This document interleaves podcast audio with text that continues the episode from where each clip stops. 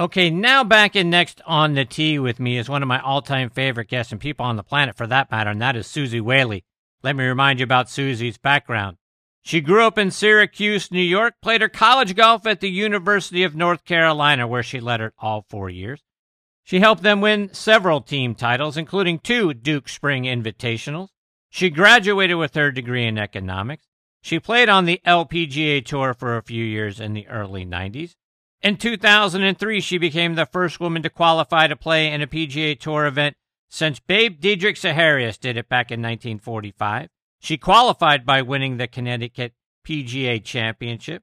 She won just about every tournament there is to win in the state of Connecticut, including the Women's Open three times. She competed in the USGA Senior Women's Open and the Senior PGA Championship. She is annually recognized as one of Golf Magazine's top 100 instructors, as well as a top 50 instructor by Golf Digest and the LPGA. She is a PGA Master Professional. She was recently the first female president of the PGA of America. In the summer of 2022, she was inducted into the Connecticut Golf Hall of Fame. She does an outstanding job now in the broadcast booth. She is also the president of Golf Nation, which is an exciting new golf platform, and I couldn't be more honored that I get to have her back with me again tonight here on Next on the Tee. Hey, Suzy, thanks for coming back on the show. Oh, it's a pleasure. I always love coming on your show. Suzy, let's start with all the exciting things you've got going on over there at Golf Nation. Update us on what's happening there. Yeah, Golf Nation is a golf entertainment lifestyle OTT, meaning all it is is streaming television. Uh, and we are really excited. We just launched on Vizio televisions on their home screen. We have content for everybody to consume. And what makes us different is we are shoppable content. So, very, very cool platform that I hope everybody checks out. Uh, we just got approved for iOS. We are on Android. You can see us uh, at golfnation.com and on your Vizio television. I got the privilege of having Gabi Powel and and Hannah Lerner on the show a few weeks ago. They're so much fun to, to spend some time with. And I enjoyed their show, Three Courses. One of their episodes was filmed right here in Atlanta. We're going to be getting a second season of those two? Oh, I sure hope so. We did that alongside of Travel and Leisure um, and the Wyndham Resorts, uh, which are really cool destinations uh, to go visit, to play golf, to have food and beverage. And They've been amazing partners for us. And Hannah and Gabi are our hosts for that show. They did a fantastic job, and I hope everybody checks it out. How about your show? Do I Know You? It was great getting to watch you with Zach Johnson and his wife Kim in a sort of newlywed game like setting. Are we going to get more of that? Yeah, I look to have a bunch more of that in 2024. We kind of did a spoof off the newlywed game, and uh, we really had a good time with that. And as Zach was approaching the Ryder Cup, we thought that would be fun for people to get an inside access uh, with Kim. So uh, I'm glad you enjoyed it. Suzy, switching gears, Lexi Thompson is going to tee it up with the guys on the PGA Tour this week at the Shriners Children's Open. You know a thing or two about competing against the guys on the PGA Tour. You did it at the Greater Hartford Open in 2003 by qualifying. You did so by winning the Connecticut PGA Championship. Lexi's going to be there on a sponsor's exemption. But very exciting to see her get to compete out on the PGA Tour. What are your thoughts on Lexi playing this week? It's funny because I when when they announced it a couple days ago, I was I was up scrolling through my news feeds and the paper and it popped up and I immediately sent it to my family, my husband and my daughters. I said, "How cool is this?" Uh, so I, of course, was I'm a huge advocate. I'm cheering her on. Um, I know it's going to be a stressful week for her, but she's prepared. Um, I know how hard she works on her game and her physicality for her game. Um, and I'm excited to see how she does. And I was even more excited uh, about the world paying attention to women's golf. Um, I, you know, I say this often, Chris, but you know, you do a tremendous job of covering women's golf. But having really watched the Solheim Cup get very little coverage in the grand scheme of things. Um, I was excited at least that people were focused on women's golf. I look forward to the day that women don't have to play against men to get that kind of attention within the media. Uh, but I was thrilled uh, that people are talking about it. If she reached out to you, what would you tell her? What kind of advice would you give her for what to expect and how to deal with everything that she's going to be confronted with on and off the golf course? Well, you know, I, I think I would first say to her, first, first of all, I can't speak for Lexi, but I, I would say to her first and foremost, you know, remember what your objective is for playing and keep that forefront of mind. And, and that's what I tried to do. My purpose for playing was to show my daughters who were eight and six at the time uh, that when you take when you get an opportunity no matter if it's out of your comfort zone you need to be brave you need to take that on uh, no matter the outcome but you need to be incredibly prepared to do so and then i earned that spot through a pga of america event and and the mission of the pga of america is to grow the game and i felt if i could share with the world that i was brave enough to step out on that golf course i would hope that women everywhere would be brave enough to step on their local golf course if they had never done it before if it was outside of their comfort zone. And I think that really helped me navigate the tremendous amount of stress uh, that I dealt with playing against the best male golfers in the world, having a full time job as head golf professional and a family uh, and two daughters. For, for Lexi, she certainly, I'm sure, has very different reasons than I had for saying yes. And I know one of them is the children uh, that she wants to support. Um, but also, I'm sure she wants to. I also wanted to play great golf, but I'm sure she wants to really be competitive in that event and um, I would just tell her to stick to that and and to keep coming back to that. Be in her be in her present mode, meaning don't get out ahead of yourself. And uh, golf is golf. You know, the golf ball doesn't know where you are or who you're playing against or who's watching you. While that's really easy to say, it's really hard to do. Um, but if you can keep that in mind and remember that, I, I think she'll perform uh, to the best of her absolute ability. And I I can't wait to support her either way. Suzy, I, this has been, in my opinion, an exciting season for the LPGA Tour, particularly around the venues that the women have got to play the majors at this year, like Baltusrol and Pebble Beach. How big has that been for the growth of the game on the women's side? Yeah, it's really exciting, and and I'm happy to have, uh, as a PGA of America member, a small part in that as we built out the KPMG Women's PGA Championship alongside of KPMG and the LPGA, one of the goals and objectives of that was to play golf courses that were inherently only traditionally male championship golf courses. And thrilled that that we're seeing that run through the gamut now with more majors inclusive of the USGA and to see them at Pebble Beach this year was spectacular to see them have ShotLink thanks to the USGA was something that you know, I herald and hope will continue to happen for more tour events uh, because it just makes it so much more exciting for the fans to be able to watch and and relate to the game. Uh, so, you know, I, I, couldn't be more thrilled about the venues that they're playing uh, and the amount of high level events that they have now to play in. And I just look forward to the to time where corporate America continues to step up and support them. Can we look forward to the LPGA Tour playing out on more of these historic golf courses in the future? You know, I would I would hope so uh, because the level of play is tremendous on the LPGA Tour. But I, I think as we move forward, what I would like to see even more so is I would just like to see the viewership up. I would like to see the opportunity for media coverage up. I would like to see the amount of cameras provided up. I would like to see them um, really be in the marketplace in a space where they were continuing to work toward getting to higher levels uh, amongst consumers' eyeballs, right? I, I want more people to want to tune into the LPGA. There's plenty that currently do, but we have to be able to find them. We have to be able to see them. We have to see them in real time and not at 2 a.m. in the morning on a rerun. So, my hope is while they continue to grow and play at better golf courses, my hope is that we as a fan base and a consumer base turn them on and continue to watch them. Suzy, the Solheim Cup is going to be played again next year because they want to get it back on even numbered years. Kind of got off kilter there with COVID a couple years ago. The U.S. team didn't quite get the job done a couple weeks ago to win the cup. Things ended in a 14 14 tie, so Europe got to retain the cup. I know the Solheim Cup, like the Ryder Cup, started out as an exhibition, but it feels like it's gone beyond that now. Do we need a tiebreaker in these sort of matches?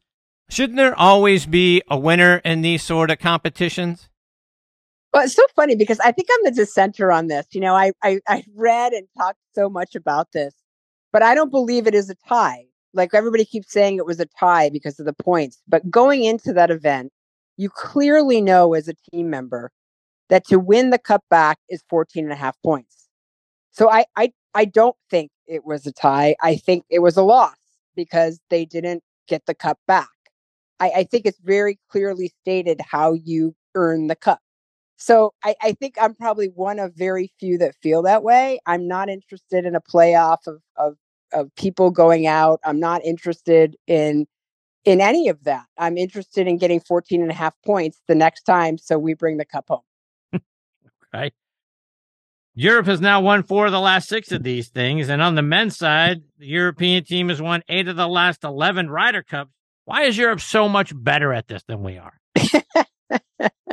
well, okay. First of all, we have to talk about the fact that the women played amazing golf, right? They just, Europeans played a little bit better to keep that cup, and that's all they needed to do. So at the end of the day, you know, I'm not going to say, look, there's always going to be a winner and there's always going to be a loser when there's two teams playing against each other. Um, there's tons of, of ideas or surrounding, oh, you know, the Americans don't have the heart that the Europeans have. I mean, that's just, if you're a player, that's just not true. I, I, think at the end of the day, it comes down to that week. It comes down to course conditions. It comes down to layout. It comes down to what your team is more familiar with and how your team connects amongst each other. Um, but I'm here to tell you that if you're playing for your country and that flag goes up, or you're playing for Team Europe, you you want to be there and you want to be participatory in that. So for us to do better, we have to play foursomes better. Bottom line, we have got to do more alternate shot events of some sort as junior golfers so that we understand the concept as we run up to the Junior Ryder Cup, the Junior President's Cup. Um, but during the AJGA events, I think it's a matter of training. I, I think we have PGA Junior League now, and we part of the reason that we were so excited at the PGA of America about PGA Junior League is to really instill match play amongst junior golfers as they would head off to college. And we saw the Stevens Cup, but you know, you've got the Walker Cup and you've got the Curtis Cup, but that's it for junior golf. There are some AJGA events now that are match play competitions, which is exciting. And the USGA, obviously, junior is a match play competition. Um, but in Europe, they play it continually all growing up. They play foursomes at their local courses. Uh, it's it's a it's a fun way to play the game in Europe. It's very quick um, and it's very popular.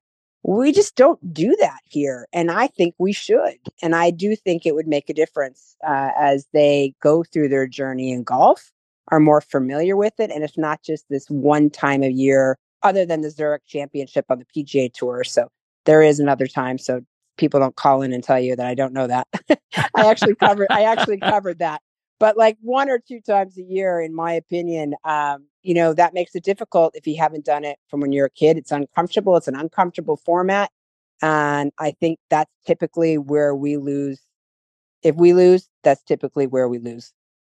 So let's take that a step further. Can you see an event like that or multiple events like that getting sprinkled into the pga and lpga tours or even like this time of year? I know when I was growing up, you know, 80s and 90s, this time of year was what we used to call silly season. And we used to have the senior skins game, the regular skins mm-hmm. game. We had the shark shootout. We had the three tour challenge once upon a time. This seems like now that we're going to kind of get away from the wraparound schedule, maybe this is an opportunity for more events like that. Could you see us kind of figuring that out? Like, look, we need more of these if we're going to get good at it. So maybe this is the time of year for those events?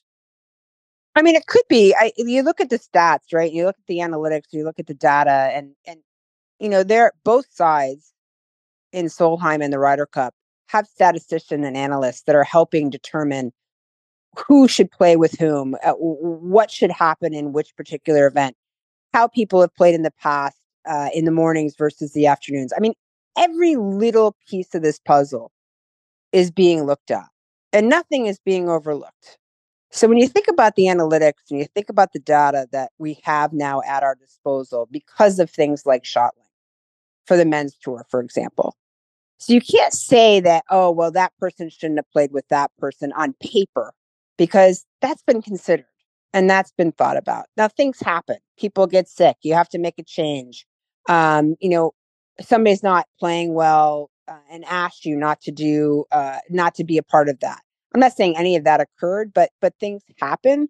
But at the same time, if we have all these analytics and we know this data and we have the top players in the world, I would say then what what really is the issue here? Uh, could it be green speed? Of course. Could it be types of grass? Of course. Layout? Yes. But at the same time, what what else is left? And I would say what else is left is an uncomfortableness in the format. And that's just my personal opinion. So if we had an opportunity and if people would play in it, like Patrick and Xander do at the Zurich, you find oftentimes that those people that do are the ones that perform well in that format during these competitions. So my answer would be yes. Would people choose to play in it? I don't know. Um, but as we move forward, if that's not the case in the tours, I would say, okay, well, let's do something at the collegiate level. Let's do something at the amateur level and let's do something at the junior level to where this isn't an uncomfortable format once you get there. You mentioned playing for your country, and there have been rumors now about a couple of the U.S. guys raising issues about not being paid paid to play in the events. Now they do get two hundred thousand dollars each to give to the charity of their choice. Money goes into the pension fund for all the guys who qualify to play out on the PGA Tour. They get the opportunity to wear the red, white, and blue. And it's not like they're paying for their flights or their hotel rooms or food or any of the expenses for they or their wives or the caddies. Can you envision an NIL deal? Does that need to happen? For the Ryder Cup? Yeah, for the Ryder or the Solheim Cup. No. All righty then. no, I, I don't think that needs to happen. I mean, that's like asking, okay, so you're going to play in the Olympics, you're going to get paid. I, I mean, I, I, but you got to remember where I sit, right? I've been in governance for the PGA of America. So, you know, I look, I, I believe wholeheartedly that the Ryder Cup also elevates a player's brand in the marketplace dramatically. Um, I understand as a player that you have the right to have your opinion of of what you should be paid for what you're doing in the moment in time that you're doing it. And I'm I'm not going to sit here and, and say that's not okay. That that's up to that player. But I also think this is an opportunity, and like all opportunities, there's there's also the opportunity to play or not play there's also the opportunity to say, well, you know, I'm not interested in that. So, in my opinion, I think it's an honor um, to play for your country, but that's my personal opinion. And I do believe that the PGA of America is an incredible partner in that, alongside the PGA Tour for the Ryder Cup. Um, and I and I don't I don't believe it really needs to be justified. Like I mentioned, we've got a, another new event coming up here in December, the Grant Thornton Mixed Team event, something I'm excited to see back out on the schedule. What do you think about that event? No, I couldn't be more excited. You know, hats off to Grant Thornton uh, for establishing this event. I, I look back to when J.C. Penney had a mixed team event, and it was incredibly popular. Um, so exciting! I can't wait to tune in. The the teams that are playing are are popular teams and and fan friendly names that people will know and i think it's going to be great fun to watch suzy you are one of the very few pga master professionals and that designation doesn't come along easily they don't hand those things out to just anybody talk about what you had to go through in order to become a master professional well, we're 29,000 uh, members of the PGA of America, and we have multiple levels of certification and education. And I think what's really neat about the PGA of America is whether you have a college degree or an MBA or a law degree and you're still a PGA professional, you're still having to go through an education process to earn uh, your Class A status. And that's 800 hours of education uh, to get your Class A status. Once you become a Class A professional, um, you can uh, then from there become a certified professional over a period of time, a specialized professional, excuse me, and then a certified professional. And then once you've been in the association as a Class A member for over 10 years, you have the opportunity to become a master professional. And there's multiple ways to go about doing that. Um, I put together uh, a capstone project for that based on my business, Suzy Whaley Golf at the time and you end up presenting that. You have to uh, do that in front of a group of educators and peers uh, that assess that. You have to present it in person, uh, and then they have to approve you for your master professional status. Uh, that's how I went through it. And you know, I I was when I was in governance for the PG of America. Um, I felt it was hypocritical, at least for me, to be talking nonstop about how important uh, your learning journey was as a PGA professional, how important it was for you to make sure that you were up to date and that you were learning as best you could in the field you chose within the PGA of America. And if you had the opportunity to continue to learn, then you should. And I knew that I hadn't, when I became secretary of the PGA of America, I hadn't yet achieved master professional status, but I was talking about it at podiums. And so it was very important to me to accomplish that during my tenure. So I could do it from a seat of somebody who had actually gone through it and done it. And uh, I'm proud to say that that's what I did.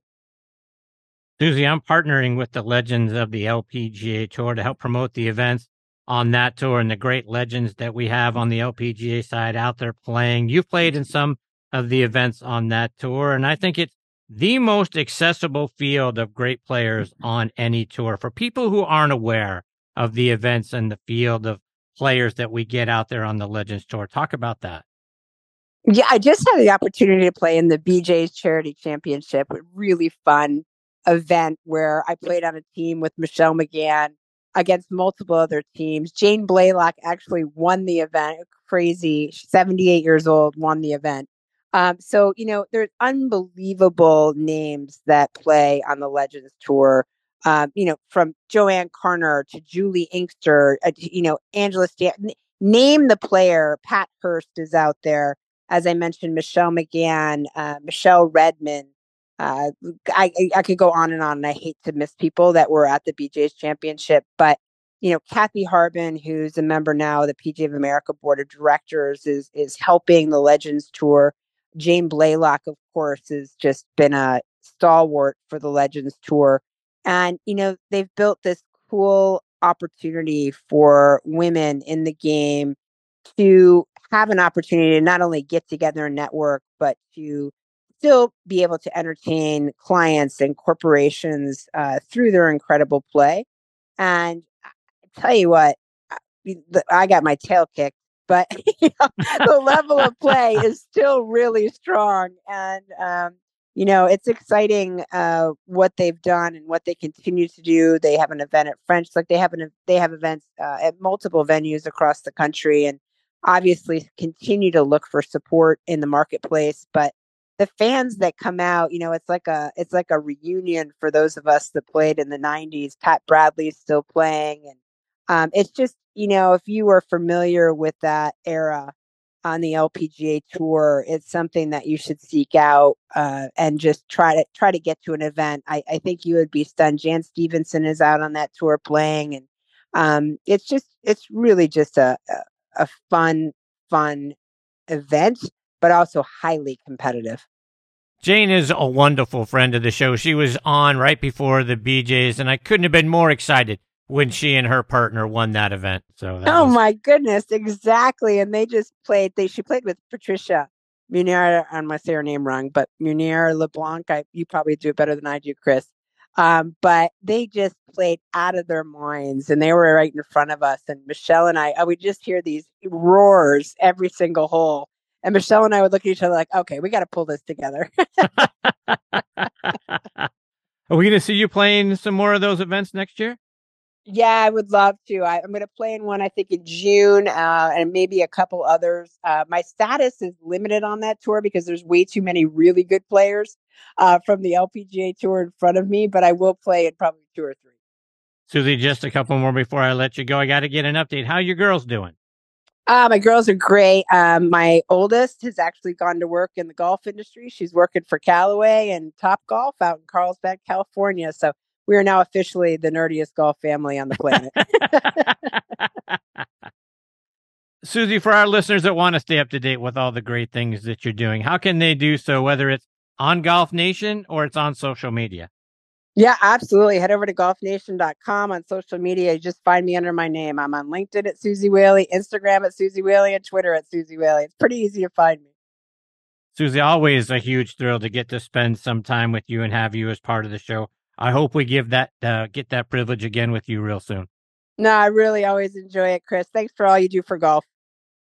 Take care, Suzy. All the best you and your family. We'll catch up soon. You bet. See you, Suzy. That is the great Suzy Whaley, folks, and just a finer individual you will not meet. She's one of the great people that you get to meet in the golf industry. She's out there doing great things. I've admired her career and the things that she has accomplished so far, doing great things now over at Golf Nation, and what a great platform that is. I certainly hope I certainly hope we get more editions of her show. Looking forward to a season two of three courses with Gabi and Hannah. Our game is in a better place because of Suzy, and I look forward to catching up with her at the PGA Merchandise Show and, of course, having her back on the show again real soon.